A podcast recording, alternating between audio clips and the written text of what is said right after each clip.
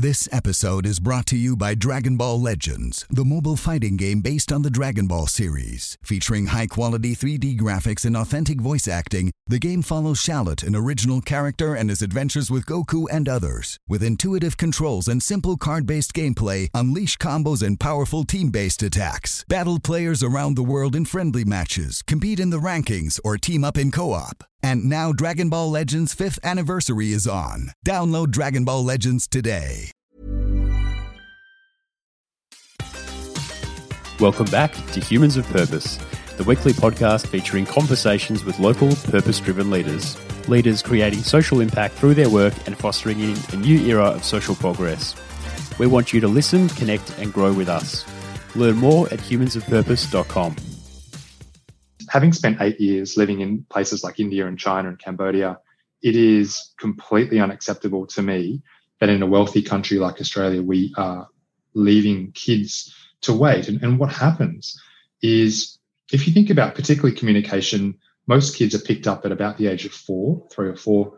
They're, they're forced to wait 18, 24 months by the time they get any benefit of that therapy. They're already deep into the school year and they're behind their peers um, and they can't form friendships. Welcome back to Humans of Purpose. I'm really pleased to announce that Humans of Purpose has partnered with digital agency and major season sponsor Neon Treehouse. Neon Treehouse are a bold and creative team delivering bright and imaginative solutions in the digital space. You'll have seen us start to ramp up and be more active and responsive on social media. This is an area that I've been wholly deficient in to date, so I'm very grateful for the support from the Neon Treehouse crew. You'll start to hear more about Neon Treehouse as part of our programming too, and the great impact they are having in the digital marketing world. Now, on to today's guest.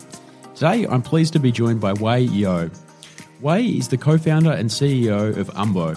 Umbo is a social enterprise, an online platform that connects allied health professionals to children who are least able to access these services. Weh is also the chair and managing director of OIC Australia, who support the development of speech therapy in Cambodia. He is a pro bono Impact 25 winner and has a fascinating background in terms of the extensive travel and overseas development work he has done. Beyond all of this, he is now dabbling in stand up comedy and continues to stretch himself to try and improve at new things. This was a great conversation that took place over Zoom. I hope you enjoy my conversation with Weh as much as I did. Welcome to Humans of Purpose, Weh. It's fantastic to have you. Thank you, Mike. I really appreciate it. Where do we find you tonight? Uh, I'm not in lockdown, which is very nice and very privileged. I, am in Haymarket, which is in Sydney, um, and still at the office, Haymarket HQ, a co working space that I work at.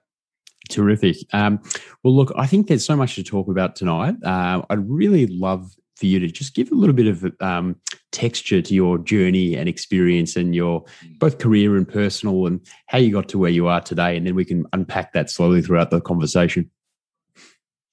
Yeah, well, I mean, like a lot of people that end up in different um, occupations, my career has been anything but linear. I actually trained as a physiotherapist after I left school and thought that one day I would be the physio for the Australian Wallabies or the Brazilian women's beach volleyball team and ended up doing nothing even close as glamorous as any of those jobs. Worked in a hospital primarily with geriatric patients. Um, yeah, pretty much the antithesis of what I thought I was going to do. Yeah, it's um, um, it's a bit diametrically uh, opposite so far, but I'm, I'm I'm guessing it gets better. hmm, that's we'll leave that to listeners.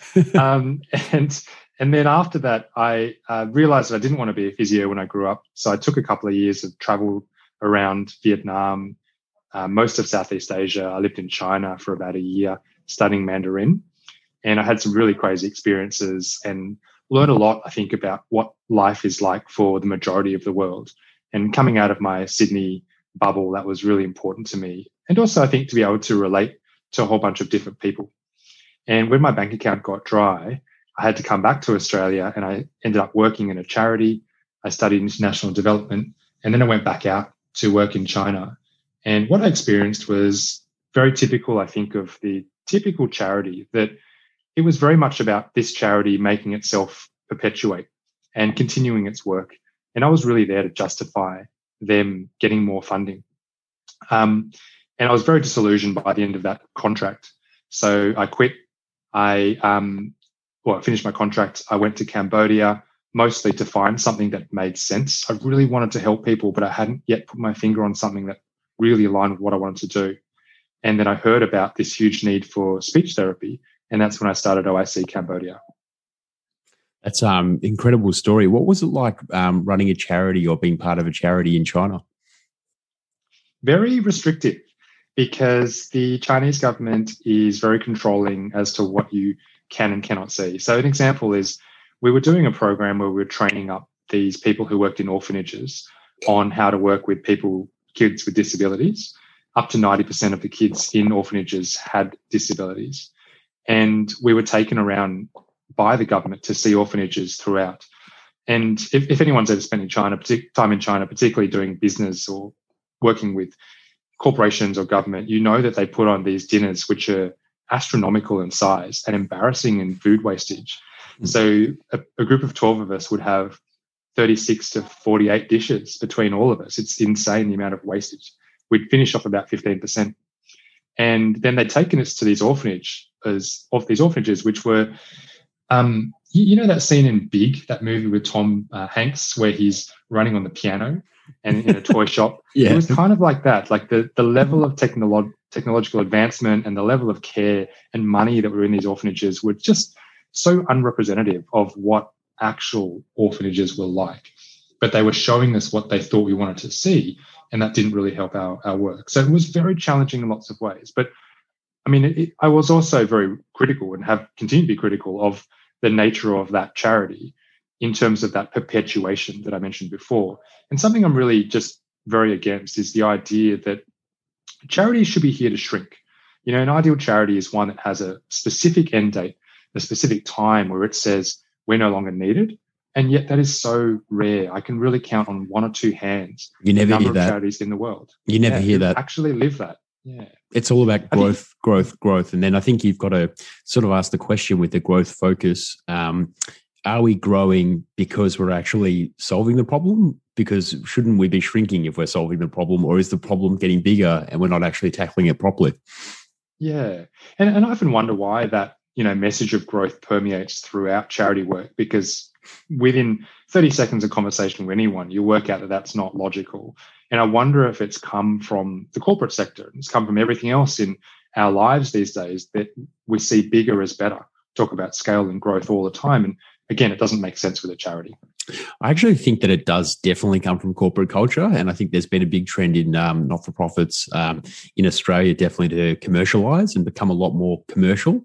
Um, and I also think that you're seeing a lot more people who are actually really unhappy in the corporate sector being worked um, to the bone, coming across and get and getting executive roles in the charity sector. And so they bring with them that culture of um, not just high performance but profit maximization. And isn't it interesting though that um, I remember um, reading a book was talking about non-profit leadership being transferable to um, to for-profit, but that move hasn't happened on mass. You don't see people with good nonprofit experience being taken up by Westpac, for example, um, despite the fact that you have to do a lot of things as a nonprofit leader, which are really hard to do, mobilizing all these people without any financial incentives. So I wonder if in the future, as we this understanding of the difference between nonprofits and for-profits matures, we'll see more of a movement of people who have non-profit experience moving into for-profit.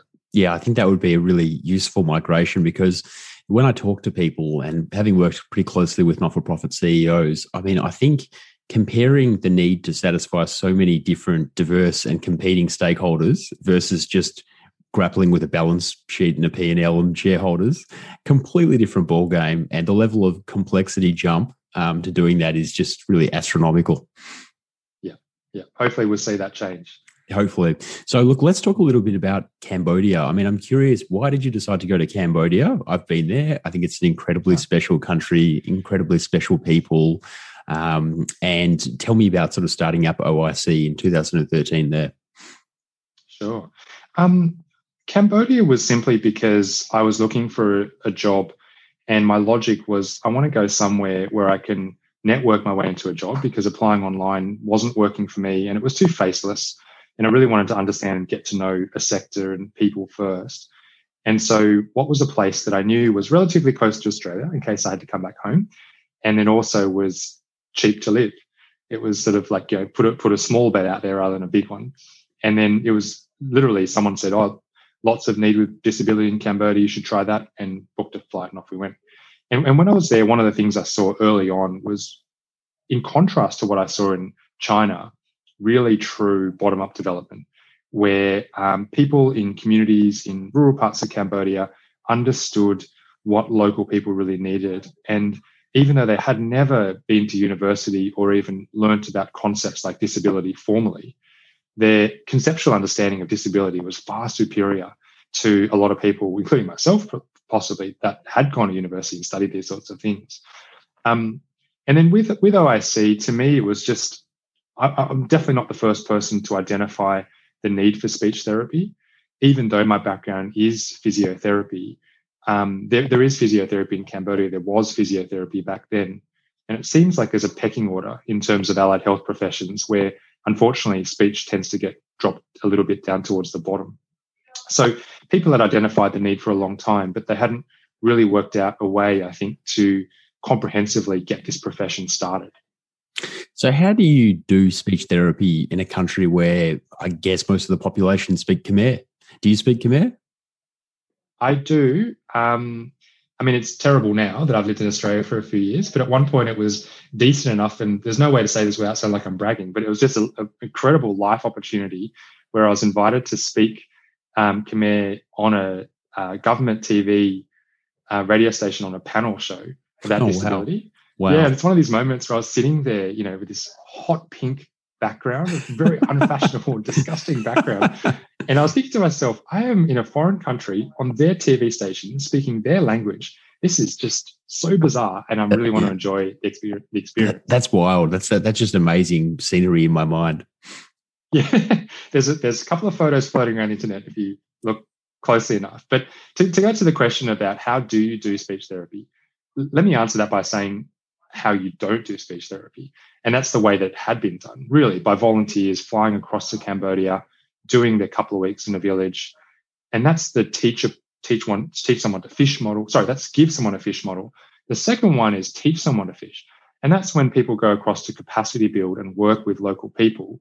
Now that's better than the first, but it's not enough because it doesn't plug into anything. There's still no university course, government understanding. It still happens at the behest of the foreigners, really in their leave, which is great that they're doing it. Um, and the model that we try and follow is build up a fishing industry with Cambodian people, or in this case, a speech therapy industry. So we're talking about getting them to have infrastructure, things like university courses, government policy, awareness, um, professional bodies, these things that well outlast our time in Cambodia. So it's about capacity building and creating the institutions that are continuing to help tackle the problem. Yeah, and, and then thinking about how do we get this, um, what we want to see to perpetuate itself after we're gone. So I mentioned before, there are very few organizations with defined exit strategies. Um, OIC says we will exit in 2030.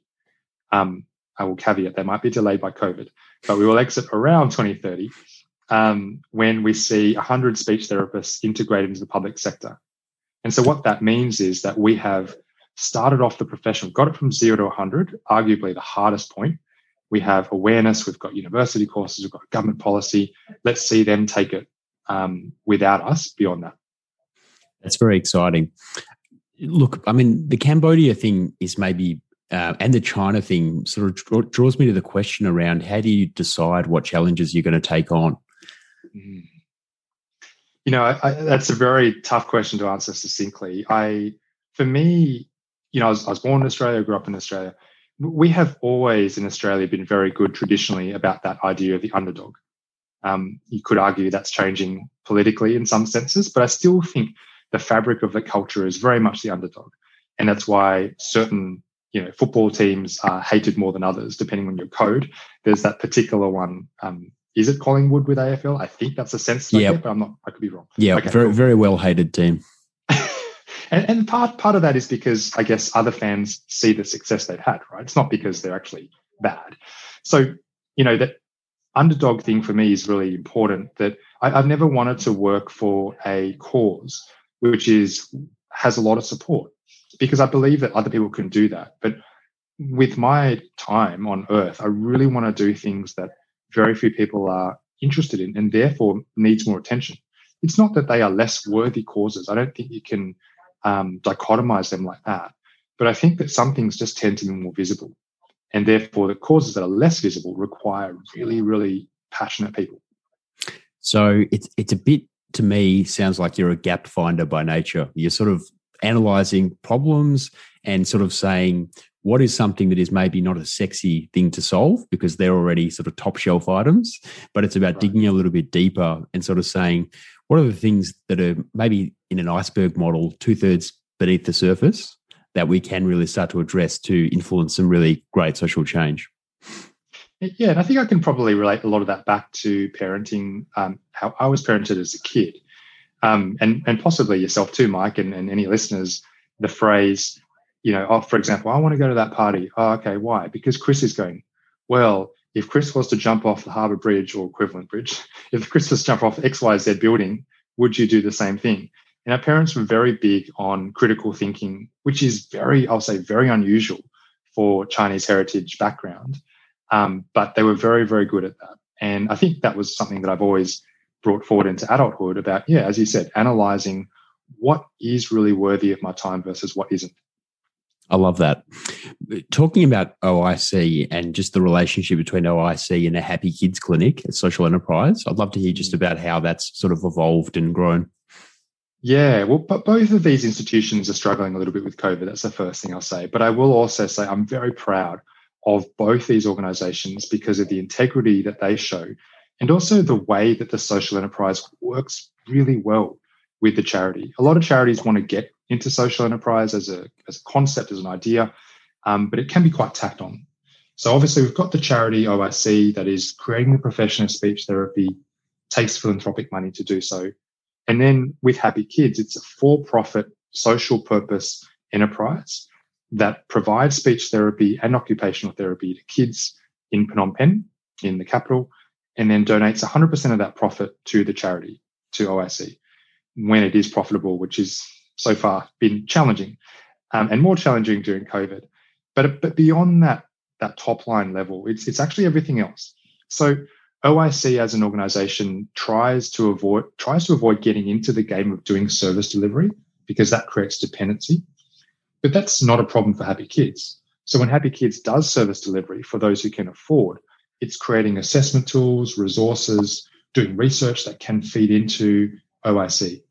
Um, every time Happy Kids uh, advertises for its services, it's raising awareness of speech therapy for the charity and to a certain segment. So I think it was the second week that Happy Kids started, we had a government official bring his daughter in to be seen. And you know, by the end of it, he was so happy with the service he received. He said, you know, in terms of what you're trying to do, it's really incredible. And if I can help in any way, let us know. So I think it's a really, really good blend of using the, the unique skill set and assets, I guess, of the charity with a social enterprise together social enterprise is notoriously one of the most difficult models to make work um, and to, to make one work in partnership with a not-for-profit which is also really hard to get working and um, you, know, you know growing and uh, revenue positive. It seems to me you've got a bit of a penchant for trying really hard things is that sort of something that's um, i mean even if i just talk about moving to china and being part of a charity there moving to cambodia learning khmer is this something that sort of comes from childhood as well or is this sort of the innate part of your personality? I'm glad you didn't use the phrase sucker for punishment but that's uh, that's more what i was thinking. You just said it in a more diplomatic way. Um, i'd say i'd say it definitely does come from childhood and you know genetics and whoever whatever else but you know I'm, I'm the youngest of three boys so I, you know, statistically, I'm the risk taker in the family. Um, I also now, just in the last year, have started um, in my spare time doing stand up comedy, which is the biggest form of risk taking anybody could take in my and opinion. that is the, the biggest form of risk taking i think on the planet i mean i have huge respect for that yeah um, of course because you, you, face all sorts of challenges and when things don't go right it's potentially soul crushing, but you got to work out a way to get past that. and things don't go right fairly often, I say. So um, yeah, I think I think it is about that. But I think it's also, to be honest, that the story that I told of going through physio and not really enjoying that experience for me was very um, important. I think for, for me to kickstart into something more meaningful. But I do remember the day was I was actually driving to work when I was working as a physio, and a thought entered my head: maybe I should swerve into the oncoming traffic because then I'd have an accident and something interesting would happen in my life. This episode is brought to you by Dragon Ball Legends, the mobile fighting game based on the Dragon Ball series. Featuring high quality 3D graphics and authentic voice acting, the game follows Shallot, an original character, and his adventures with Goku and others. With intuitive controls and simple card based gameplay, unleash combos and powerful team based attacks. Battle players around the world in friendly matches, compete in the rankings, or team up in co op. And now Dragon Ball Legends 5th anniversary is on. Download Dragon Ball Legends today. You know, and I caught myself with that very dark thought, and I, and I thought, I've got to do something about this because mm. this is not tenable. So I think you've, like, you know, we, we experience so many ups and downs in as entrepreneurs and in this sector and any sector really, but it's those downs that really teach you lessons about how you want to spend the rest of your time. And sometimes you've got to hit rock bottom to catapult you into doing something really useful. But that for me was all right, I have time now on this planet to do something. I'm not just going to do anything. It's got to be something I really believe in. Wait, how is um, comedy going? um, it's it's going okay. Yeah, it's uh, I've only done well. We had COVID last year, and I started in March, so wipe out most of last year. Um, I've probably done about twelve or thirteen performances in total. That's not a lot. It takes a long time. Um, but I think for me, it's going well because I'm getting a good response and I seem to be getting more and more gigs and offers. But also, I see the improvement. And then, as importantly, if not more importantly, selfishly, I'm getting a lot out of it, where I manage to look at the world in a new in a new light. You know, the work, work that we do can be very depressing if you want it to be, but thinking about material all the time just pulls you out of that mindset. So, how do you come up with stuff? Do you do you write a lot and sort of um, you know create material? I write every day, at least twenty minutes every every morning, first thing in the morning, and basically the system goes from observing things that are very rough as ideas. So you might see something, hear something, it becomes a note in my phone, and then that idea then becomes a theme, which I categorize into different types of themes. Um, it's a little bit, and that comes into a set and then I obviously refine the set and I'll test it out in a very low stakes situation and then gradually gets higher and higher stakes. Um, and in terms of ideas, you know, one of the things I've learned is just has to be authentic. You know, you can't make up stories, you can't make up beliefs and opinions you don't believe in. If if it's not true, it doesn't work well. I love it. We could talk, we could spend a long time talking about comedy. I've actually it's often thought about trying it out. I think that's something that will you've inspired me a little bit to maybe consider trying once our lockdown lifts here. I mean, um, Melbourne, I think, would be a great place to try because I hear that it's much better than Sydney, where I am based. Um, and I would 100% recommend, if anyone's listening as well, do some uh, do a course. That's what I did. So I did an eight week course at the beginning, and the structure that gives you is very, very useful. Fantastic. So, look, we probably should talk a bit about Umbo, which is the main reason you're probably on the should. podcast tonight. so, maybe talk a little bit about Umbo, and then I'd like to get into starting to discuss what is the problem that Umbo was created to solve and for whom, and um, also just around why, like, why has Umbo chosen to solve the problem in this particular way? Also, sure. Um, when, when I worked as a physio, I did placements out in Western New South Wales. And I remember hearing at the time the wait times to be seen by occupational therapists and speech therapists was about 18 months. And what I realized when I came back from Cambodia in 2017 was that actually hadn't shifted at all. We consistently hear 12 months, but we've heard up to 18 months before in different parts of the country. And having spent eight years living in places like India and China and Cambodia, it is completely unacceptable to me that in a wealthy country like Australia, we are leaving kids to wait. And, and what happens is if you think about particularly communication, most kids are picked up at about the age of four, three or four. They're, they're forced to wait 18, 24 months by the time they get any benefit of that therapy. They're already deep into the school year and they're behind their peers. um, and they can't form friendships. Research shows that 60% of juvenile offenders have some kind of communication difficulty, which is just the kind of future that we are um, giving our kids by making them wait. So the, the way in which we're trying to solve it is we want to unlock supply. It's actually that simple supply of clinicians. We know they're not in that locality, but they are around Australia. In general, it is very hard to recruit um, speech and occupational therapists. Um, there's a statistic that says over 95% of practices struggle to recruit both. And so we've got to think about ways in which we can unlock it that suits the type of person that we want to hire.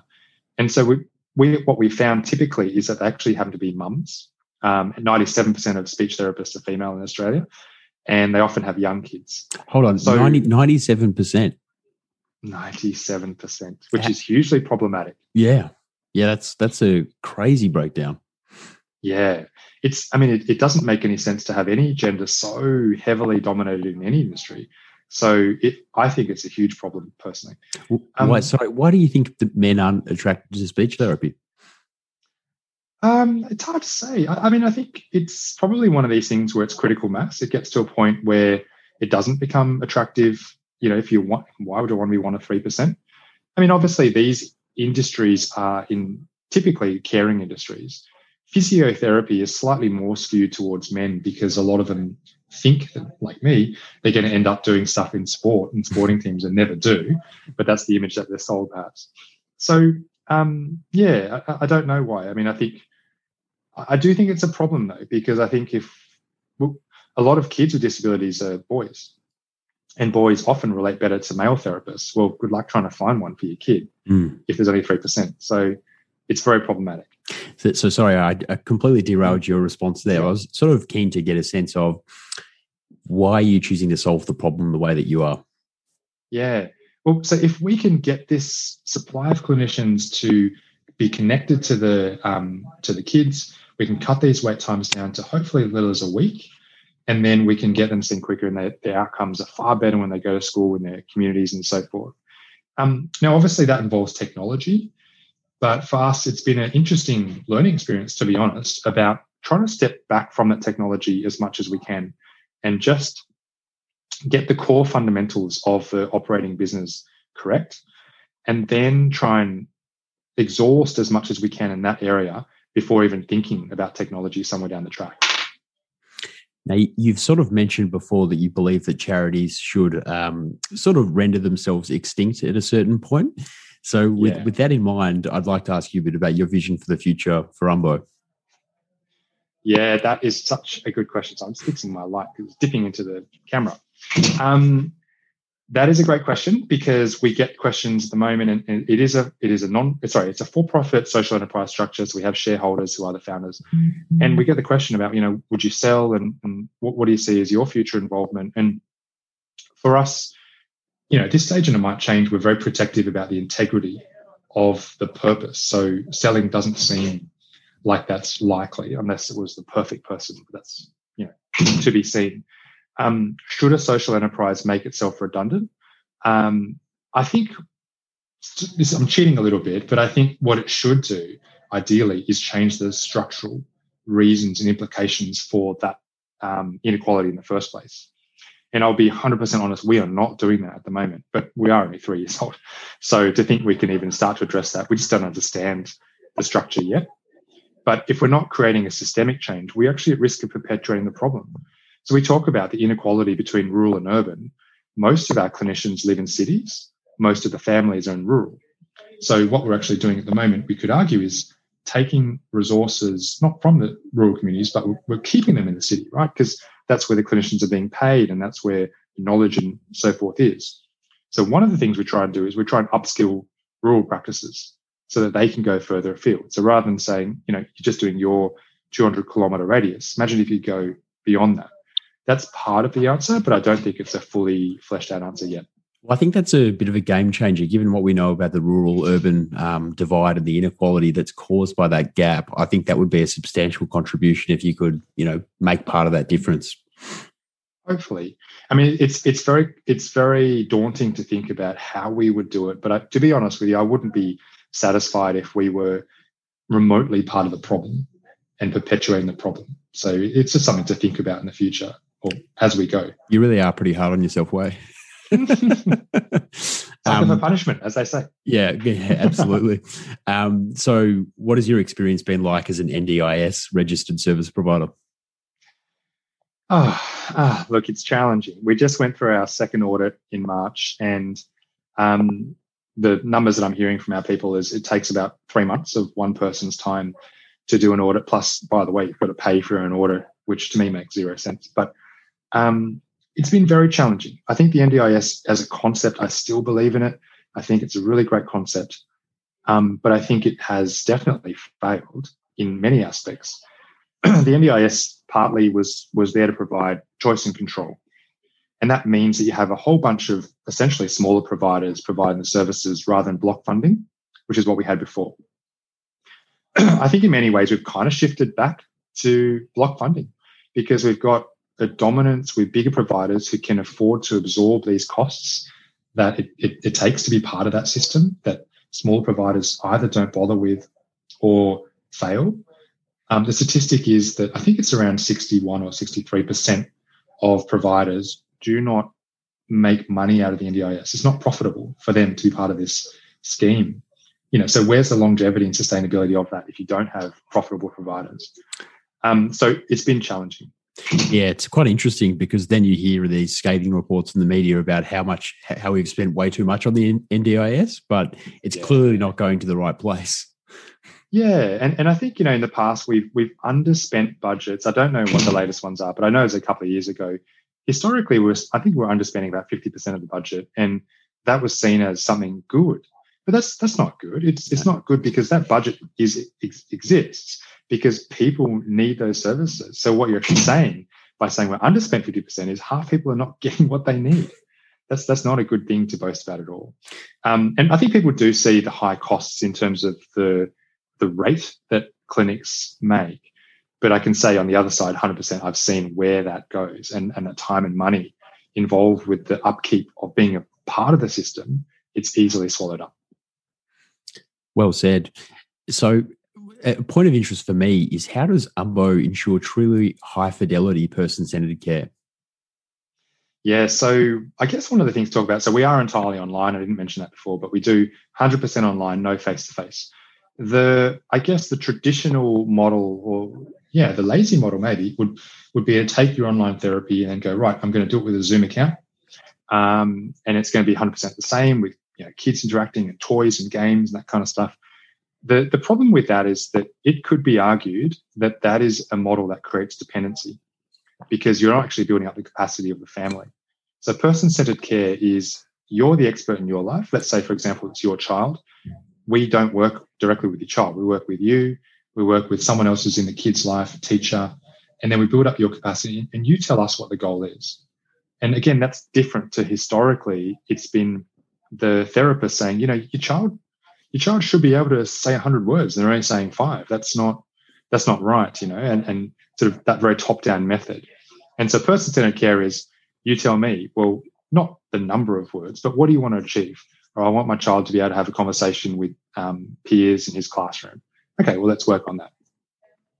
So it's really about um, goal setting and get, getting to understand what the person is seeking to achieve as a sort of care outcome yeah and, and working collaboratively collaboratively on that and not having a medical model that says this is the standard you need to get up to. Um, so we, we try and really stay away from independent assess, so stay away from standardized assessments as much as possible. The only problem is that at times they are necessary for funding. To be honest, it's uh, you know to tick boxes, but we really try and stay away from that. Um, Umbo's grown significantly from a team of four to 15 and helped hundreds of Australian families access therapy online. What do you attribute this, um, this really impressive growth curve to? I mean, part of it is time. I, I think it's really when we talk about stories of growth, um, everyone wants to have a magic formula or the thing that you know did made the biggest difference. But I honestly think it's time spent wisely on things like structure and um, solidifying the fundamentals. And if you can survive then things will happen almost to you. You know, if I think about the main contributors to growth, did we create them? Not really. But were we in a position to accept these things? Absolutely. Along with all of the, the things that went the other way. You know, we, we could absorb all the, the pain as well as all of the, the pleasure as well. Um, so I think that's really important. Like COVID obviously renewed an interest in online therapy. Has COVID helped overall? Um, I think the jury's out. I think the jury's out because people did do what I said before about starting therapy online using a Zoom account, and then people got really bad experiences. And so I think now that we're you know back to normal in some senses in a lot of parts of Australia, most people um, actually want to go back to face to face. They're very averse to online.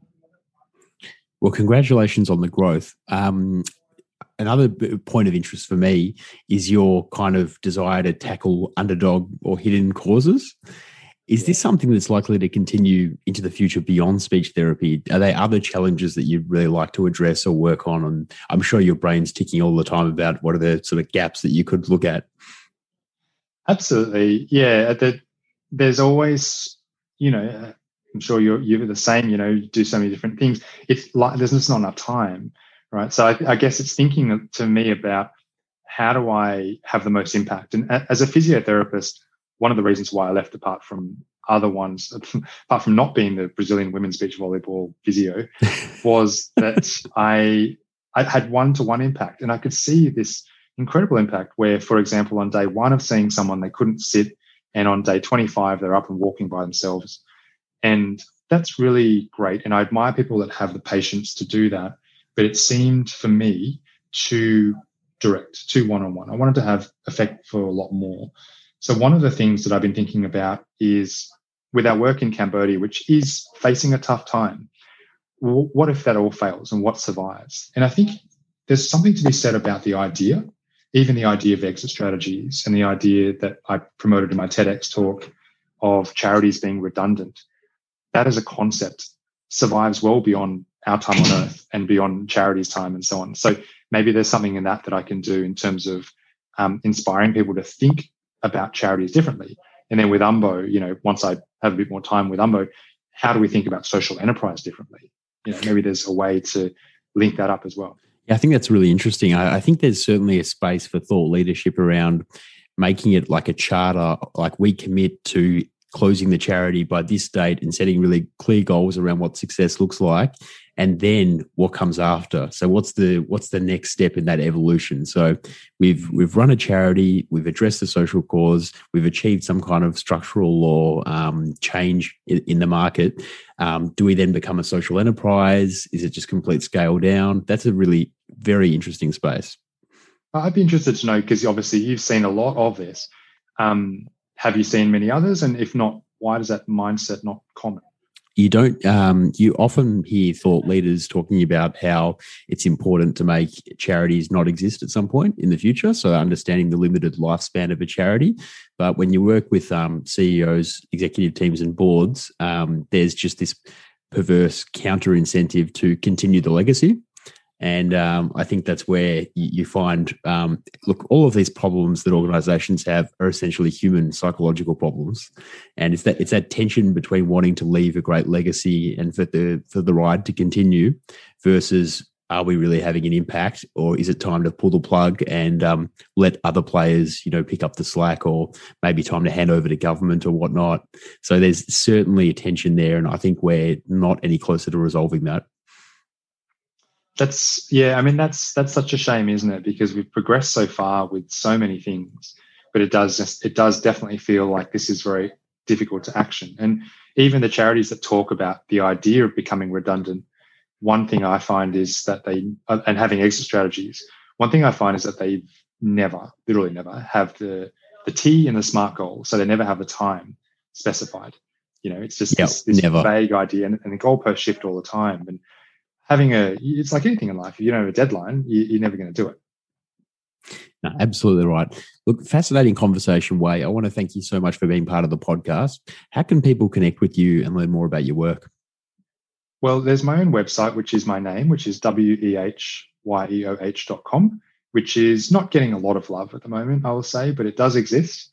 um, looking up look up umbo umbo.com.au, and then in Cambodia we, it's OIC, the letters OIC, which doesn't stand. It's not an acronym, but it's actually the oh I see that you say when you understand someone. So that's what communication is about. So it's OIC. It's very clever. Yeah. like to be different. Um, so uh, yeah, and then so it's OIC Cambodia, and there's also OIC Australia. Um, so two two organisations they can look up there. Fantastic. So I'm sure people can get in touch with you via the website if they want to do so. Definitely. Yep. Definitely. And um, yep. Hang around. Let's have a quick debrief. And thanks again for being part of the podcast. Awesome. Thanks, Mike.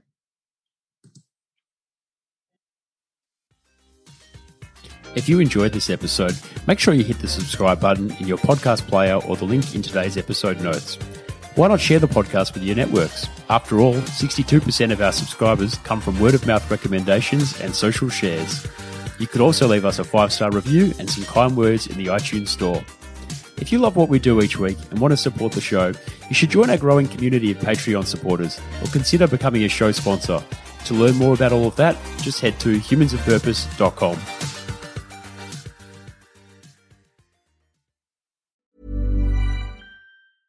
This episode is brought to you by Dragon Ball Legends, the mobile fighting game based on the Dragon Ball series. Featuring high quality 3D graphics and authentic voice acting, the game follows Shallot, an original character, and his adventures with Goku and others. With intuitive controls and simple card based gameplay, unleash combos and powerful team based attacks. Battle players around the world in friendly matches, compete in the rankings, or team up in co op. And now Dragon Ball Legends 5th anniversary is on. Download Dragon Ball Legends today.